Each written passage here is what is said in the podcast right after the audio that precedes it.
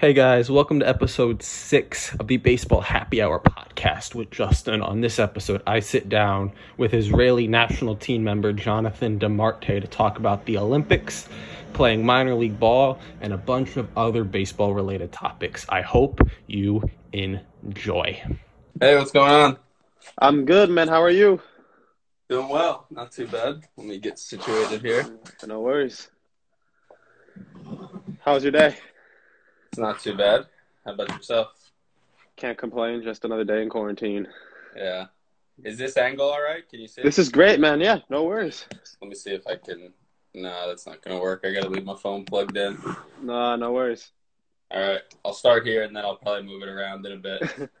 So I appreciate uh, you being on with me. So thank you for that. I appreciate you taking 30 minutes to an hour out of your day just to talk to me. I was doing some research on you, and you've played everywhere. um, you've played, I think, on, in three different countries, on like two different continents, and it's really cool. And now you're with the Cubs. You were supposed to play in the Olympics. So I would first love to hear about how the whole Team Israel thing came to be and what that whole process was like. yeah, sure. Let me uh let me put the do not disturb on my phone here. So there we go. Is that better? yeah, that that works great. Alrighty. Um. So, how did you ask how I got in Team Israel? Yeah, Um. So I was playing. So go back to 2017 when they were playing in the World Baseball Classic. Um, I remember that was my sixth and final year of college baseball. Um, and I remember we were playing down in Texas and like watching pretty late night um, Team Israel playing. I forget who they were playing at the time, but they made the amazing run that they did in 2017. And this was a team that, or something I said I always wanted to be involved in um, at, at some point in my career, post college, if I could.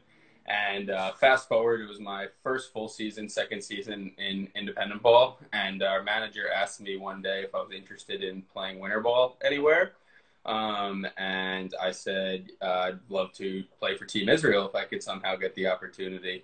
Um, and he said, let me see what I can do. Um, the next day, I got a call from him saying to be prepared to receive a call from someone in charge. And i actually got a call from the manager of the team like the next day or something after uh, basically saying hey john it was eric holtz who's the manager of our team saying hey jonathan like i know who you are. I don't know who if you know who i am but we'd love to have you on the team. Like i'm from westchester county new york also where where you grew up and i had no idea you were jewish because of your last name so if you're healthy and willing to play, we would love to have you. So um, he basically told, asked if I was ready and willing to start the process to become an Israeli citizen, um, which was pretty straightforward for me. So um, yeah, pretty much got started with the paperwork and the whole process the next day. That's really cool. So you guys qualified for the Olympics, in fact, which was really cool. What what was that like? And I'm assuming you were very excited to play um, in the Olympics this year, which unfortunately is not going to happen. But you guys still get the opportunity next year? How does how does that all work? Uh, so everything just gets pushed back basically 365 days. Um, I don't think uh, I don't know what else has changed so far. Uh, we're kind of all waiting to hear. Um, so yeah, just waiting in limbo, doing everything that we can to stay ready. Um, but I mean, yeah, the whole the whole qualifying process was incredible. Um, I mean, we had a little bit different team starting in the first two tournaments in Bulgaria and Lithuania.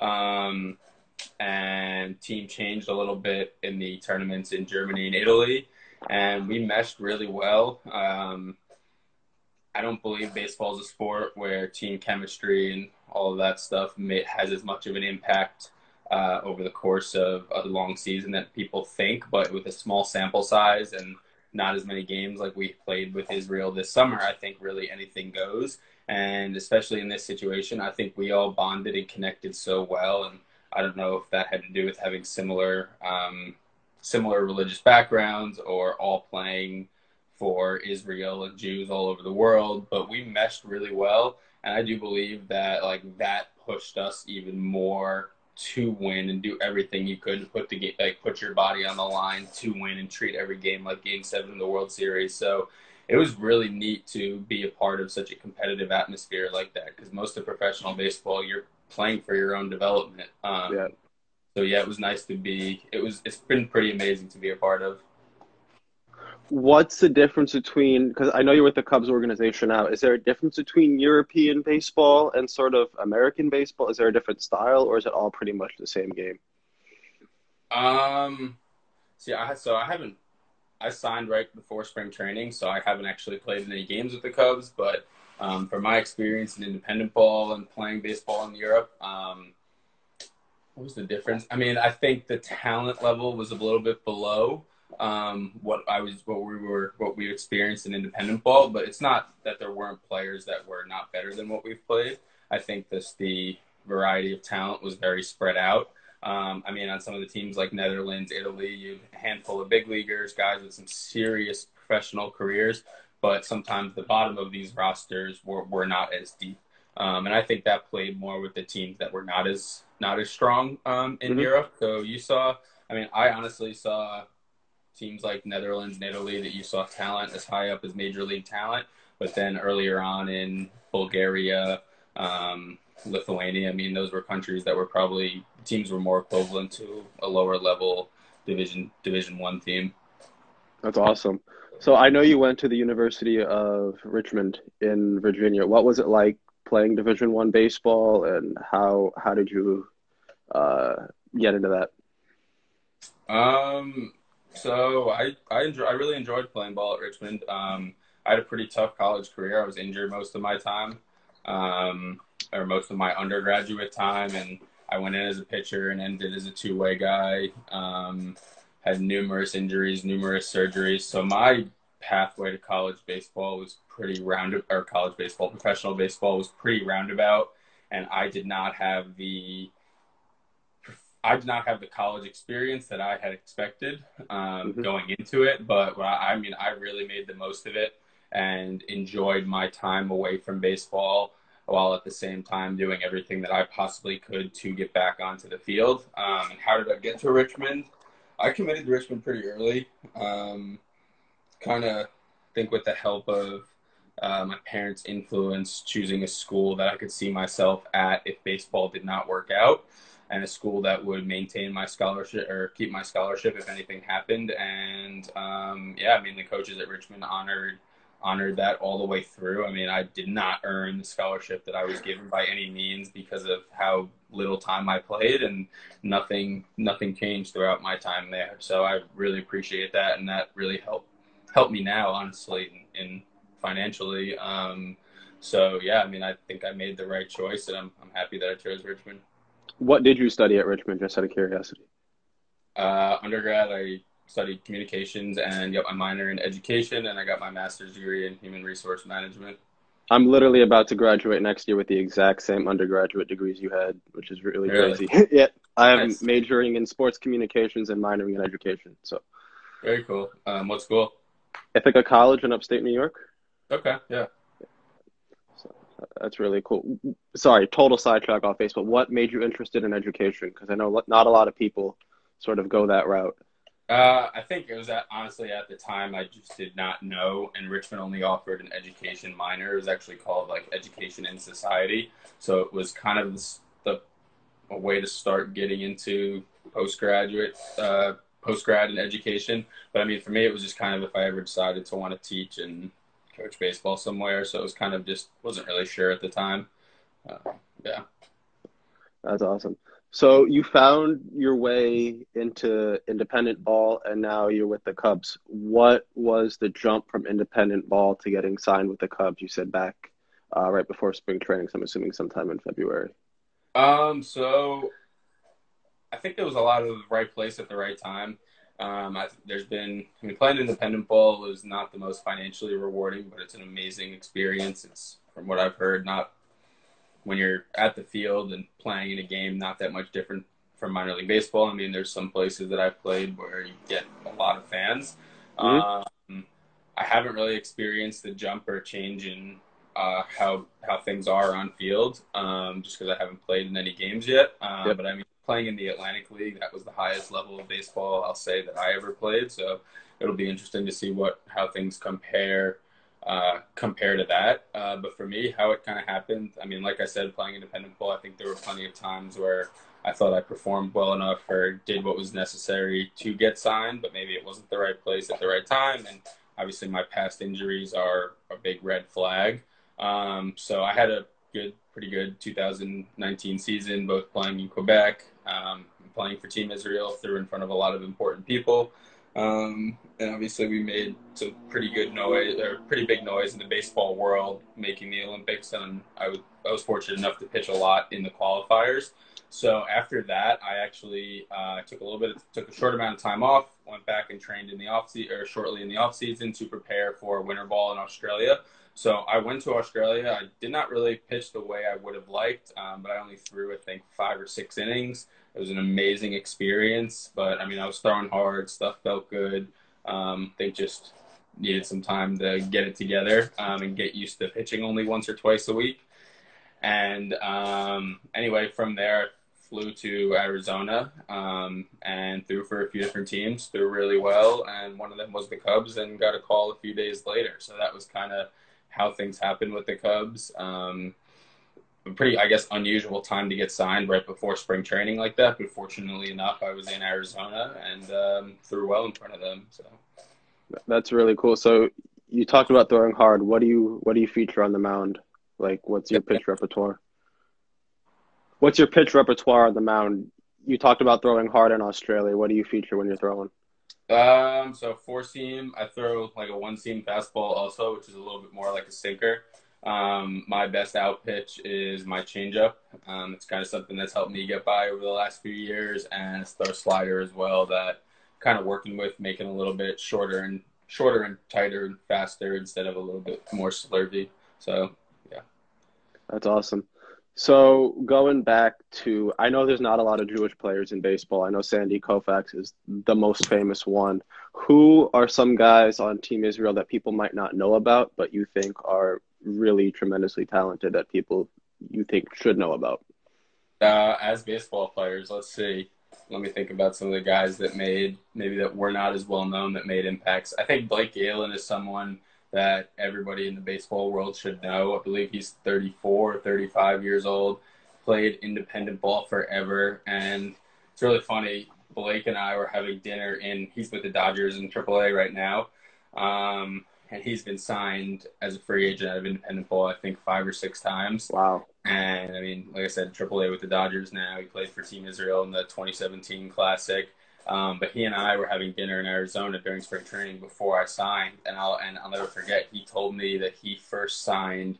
Uh, he signed his first affiliate contract at age 26, and I was like, "You're literally like my idol. I hope this happens." And I signed like I, I had it happen like a week or two later. But um, I mean, Blake's a fantastic leader on the team. Like a lot of guys love to, we love to mess with him, but also look up to him. I mean, really, really respect the way that he plays and carries himself.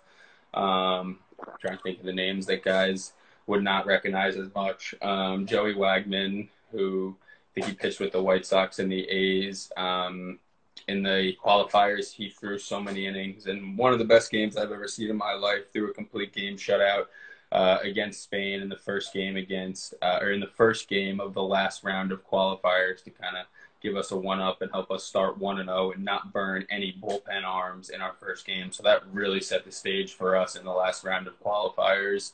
Um, I think let me think of another one. Uh, uh, ben Wanger, um, someone I've been doing some stuff with out here in California during quarantine. He's uh, played four years at Yale and just uh, started out this fifth year uh, at USC as a grad transfer this year. So he transferred to USC and then right when school started, came to play with us in the qualifiers and awesome. did really well on the mound and played some first base for us. And then he absolutely tore it up at USC this year. So hopefully uh, he can get something after the draft as a free agent uh, in the next few weeks. But yeah, I mean, those are some other guys definitely worth highlighting on Team Israel.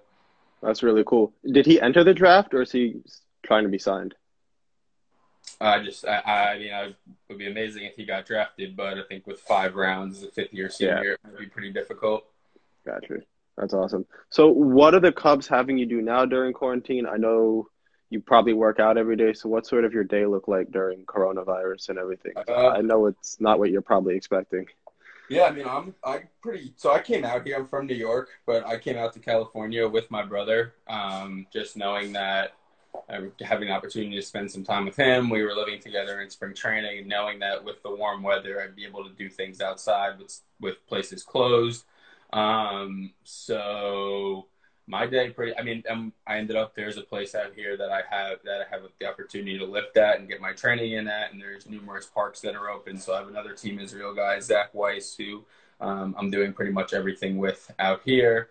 Um, so we have plenty of spots to throw. So my day is really wake up, make breakfast, um, go go go lift, uh, go throw after that, make some food, come back, hang out, try to do something productive I've had a lot of these uh, like Zoom calls for different JCCs, uh, Team Israel stuff, just other stuff like this. Yeah. Um, happening recently and spending time with my brother and his roommate, make dinner and try to get a good night's sleep. So, um, I mean, my, it's been pretty repetitive each day. We try to go hiking once on the weekend, take advantage of California. We're right across from the beach, so a lot of the downtime is spent going to the beach, walking on the beach, and go to watch my brother surf. Uh, so yeah, that's that's pretty much my days. That's pretty cool. So being from New York myself, I, I mean, I'm assuming there's a big difference from New York weather this time of year and California weather this time of year. Did you ever think of yourself moving from the East Coast, or were you like, I really like the East Coast, but I'm moving to the West Coast because of the weather? Um, you know, I've always said I like when I was younger. I always said wanted to go to school down south, mm-hmm. um, and did not really know or I, I mean, Richmond, I thought it was south. Is really not that far south. Um, but I mean, yeah, I prefer the warm weather. I don't see myself in New York long term. But I mean, I'm, I'm going back home this weekend. Um, so I really, I really don't know. I mean, I, I prefer the warm weather, but I, it's, it's really hard to leave everybody you know on the East Coast right now. And I know it gives my brother a hard time sometimes yeah. all the way out here. Yeah, I got you see. So you mentioned so you've played in Canada, Australia. You so what was playing with uh, playing in the Canadian League like? Because I know a lot of guys have played there, so I'm just curious, what's Canadian baseball like? Uh, yeah, the Can Am was pretty cool. Um, I mean, baseball was no different, but um, playing in Quebec was one of the coolest places I've ever played. Um, I mean, there's without the Expos there, there's no professional baseball on the East Coast. So like you're you're a main attraction being in Quebec City. So I had, I mean, they they get great turnouts, um, like tons of fans, very very loud, passionate fans. Like it's really cool when it's nice out to be there. And during batting practice, like the whole beer garden is full. People are piling into the stands. Like it's it was a really really fun place to play. Um, and I mean, I kind of sucked going on the road sometimes because you never wanted to leave there. I mean, any sunny day, the place was packed, no matter how how good your how well the team was performing. Um, but yeah, I mean, it was an amazing experience for me. I think the uh, the the level of play in the Can Am was very high. Um, didn't really know what it was going to be like, and yeah, it was it was great. Um, great experience. I loved it. So if so, let's say things were more normal than they are. Where would you be with the Cubs right now, and would you be starting your season soon? Yeah, I think we. I think opening day would have been like April 9th. So mm-hmm. we got to get a pretty good chunk into the season right now. Um, I was told that I was going to be IA or Double A, so I have no idea, no idea how that changes with uh, the way things are shaking out now. Um, and I guess what's today, May 21st. So we would be less than two months away, or we would be two months away from the Olympics. Um, and our training camp in the Northeast would have been starting in less than two months. So yeah, would have had a pretty good, would have, would have been pretty, pretty good, decent size into the Cub season. And then yeah, very, very close to all the stuff starting for the Olympics. So kind of stinks to realize what we're all missing out on, but of course, how many yeah. people worse right now what did the Cubs say about you playing in the Olympics? Is that just part of just like the agreement and they had no issue with it, or they're like, you better protect yourself uh, uh, while you're over there? Yeah, I mean, obviously that was something that's come up because uh, it happens right during the middle of the season. So I was worried that that was going to prevent me again from having an opportunity to sign, but fortunately it didn't. And I would, I mean, make having a chance to play in the Olympics is such a such an amazing opportunity that I'm so grateful for. So yeah, just really want to miss out on that. But it's pretty cool. Like when I got a call from them, uh, one of the first things that they said was that they'll honor uh, my commitment to the Olympics and let me go. Um, and even when we, I spoke to the same person after everything happened with this, they said I could still go in 2021. Um, so I mean that I think that really speaks volumes to to them as an organization, and I'm very very lucky to be with be with a team that's allowing this. Mm-hmm. So I know nowadays the average age for major league debuts has gotten older. I think it's around 26 or 27. Mm-hmm. How does you, you you've played in a lot of places? What sort of your mental state to keep on going and to, and to keep on fighting for that dream that every kid has of wanting to play professional baseball? What keeps you going every day to to keep fighting um, to eventually get to the big leagues. Yeah, I mean, I know my age works against me, but at the same time, like I keep saying, I went this very roundabout way to professional baseball. So I think my scenario is a lot different than most people.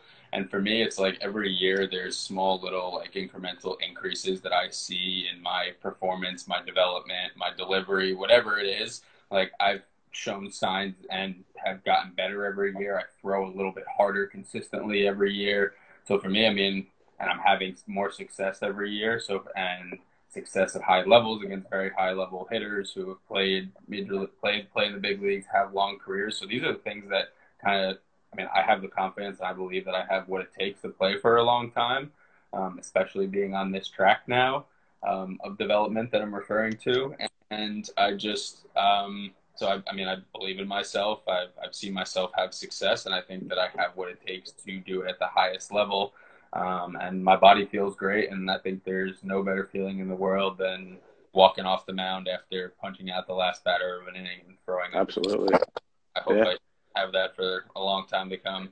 That's awesome. That's really really cool. So so talking about that feeling, who are some of the players that you look up to growing up, and who are some of the guys you look at now to sort of you sort of model yourself after, or some guys you just search up on YouTube and be like, I'm gonna go throw like him today in the pen. Hmm. Um. All right. Few ways we can. Few. I guess players that I just liked as a fan growing up. I like, like of course Mariano Rivera, Roger Clemens, Tino Martinez. Like as a Yankee fan growing mm-hmm. up. Um. Actually, like when I I played all different. I, I was like a catcher, third baseman, first baseman, pitched also growing up. So um, once I really like became more of a pitcher first, I really liked watching AJ Burnett. Like I loved the way that he threw. Um, I like uh, right now guys like David Robertson and Joe Kelly, like how they really simplify things but get into like really strong, powerful positions on the mound. Um, I'll never forget like one of my best friends has told me that he thinks I throw like Joe Kelly, so I was so fired up when he told me that. I started watching his video a lot, and I was like, "This is like." This is the way I love the way he throws, like loves yeah. the, the way he moves on the mound. So I actually like when I'm trying to reference things, like he is someone that I look at a lot. Um, yeah, so guys like did you see the Did you see the video of him throwing a changeup through his window? Yeah, so that um, so I actually have I have one of those clean fuego balls also. That same the same thing, and um, I didn't realize till like when I got it um, that that like I went back and was looking through some of his stuff, and I saw that video, and I was like, wait, that's not a baseball. Like that's the same thing I just started using. Uh, yeah, I did see that though. So I've seen a lot about those fuego balls. What what are they, and what do they do to help you throw? What's help with like the direction of the spin of your ball, and also like increasing the the spin efficiency, like how efficiently your ball spins. So like when you see a something an object like that, and you flip it, and it kind of wobbles, like that's a more inefficient spin. So you want to see tight rotation. And then for me, like I kind of release the ball at more of a hand angle this way. I want to get it a little bit closer towards 12 o'clock. So by throwing something of this shape, like it really gives you feedback on every throw where you can see what it's doing instead of having to throw on a Rapsodo or a TrackMan to kind of give you those answers. Mm-hmm. Is it shaped like a baseball, or, or is it like, or is it a different uh, shape? I've never, I've never actually seen it. Uh, it's literally right here. Hmm. So like, this is a, uh, like obviously this is a baseball, and then yeah, this right here. Oh wow. Okay, so it looks like a hockey puck. yeah, kind of. It's a bit heavier, but like, I mean, I, I, have to throw it harder to see the tight spin, but you can mm-hmm. see like a little little wobble when I throw that. Very very cool. Yeah. What about? I loved AJ Burnett, and as a Yankee fan, I was disappointed he didn't exactly live up to his potential in New York. But that's that's aside. Um, I loved his mentality on the mound. I think he, I think he was one of those guys who was really proud of his fastball, but also had really good off speed. What about him did you like? Um, um, I I like I love the way he carried himself. First of all, I mean, like he's an intimidating looking dude, but like he also seems like he's pretty quiet and just like stares through the soul of a hitter. And like, yeah. I'm not a, like a loud, vocal, outgoing type person, but like when I'm on the mound, like I try to like channel that kind of uh, not anger, but like aggression, I guess, in ways. So I really like the way like he just presents himself on the mound. Um, I like like again, like from a watching video standpoint, guys do everything is pretty simplified. And then last second, as soon as their arm is up, it's like a very quick, controlled, like violent explosion looking feeling um, or delivery. So I like the way he did that. But also, like I agree, like he he had a good fastball. I think I don't know what numbers show, but um, I think he relied on it too much, and he like had an absolute banger slider that I loved watching. Like he threw the shit out of it. Um, I don't know, like when he was on, he was so good, but when he got hit, like it was hard to watch, and I think yeah, too inconsistent, like to not enough damage control, like with the Yankees. But like I just liked watching him when he was on, and honestly, it was like painful to watch when he wasn't because I really started to like him a lot with the Yankees. Yeah, no, the Yankees gave him a big contract, but I mean, he. Yeah. I think he had a really good career. I think I agree with you on the inconsistencies. I really liked watching him in Pittsburgh. I think he got better as mm-hmm. he got older, and that's something that that you talk about as well. So I can see why you you sort of look at him as sort of a a mentor in a way. Yeah, um, yeah. I mean, and I I do not have his size. Like I I don't resemble him at all. Like like to think with someone like Joe Kelly, but yeah. Um, I mean, yeah, he's yeah, for all those reasons, fun to watch. And I mean, like we said, when he was on, he was he was freaking good. Yeah, absolutely. So I know you mentioned earlier you've been doing all these Zoom calls and all this stuff with media, and I appreciate you coming on with me, taking your time to do that. So, what about? Do you like being on social media and doing stuff with baseball, or so what? What sort of appeals to you about that whole thing? Um, I like I like talking about it. I mean, I've never done an Instagram live like this. I don't know. This is a little bit different to me. Um, I I, I don't right. mind recording the podcast because I yeah. think the conversation like facilitates really good thought, like really good insight and yeah. ways and like opportunities for other guy, other athletes, other players, and youth players to learn. Um, honestly, like I like using mine most for the training and development side of it. Like I really enjoy that side. That's what I have been doing for work in the off seasons. What I hope to do when I go back home. Uh, when I go back home next week. Um, so I like to use it more for that and kind of giving guys an opportunity to, or, or people to view what I'm doing and what's worked for me and kind of take that and do what you want with it, ask questions, interpret it for your own.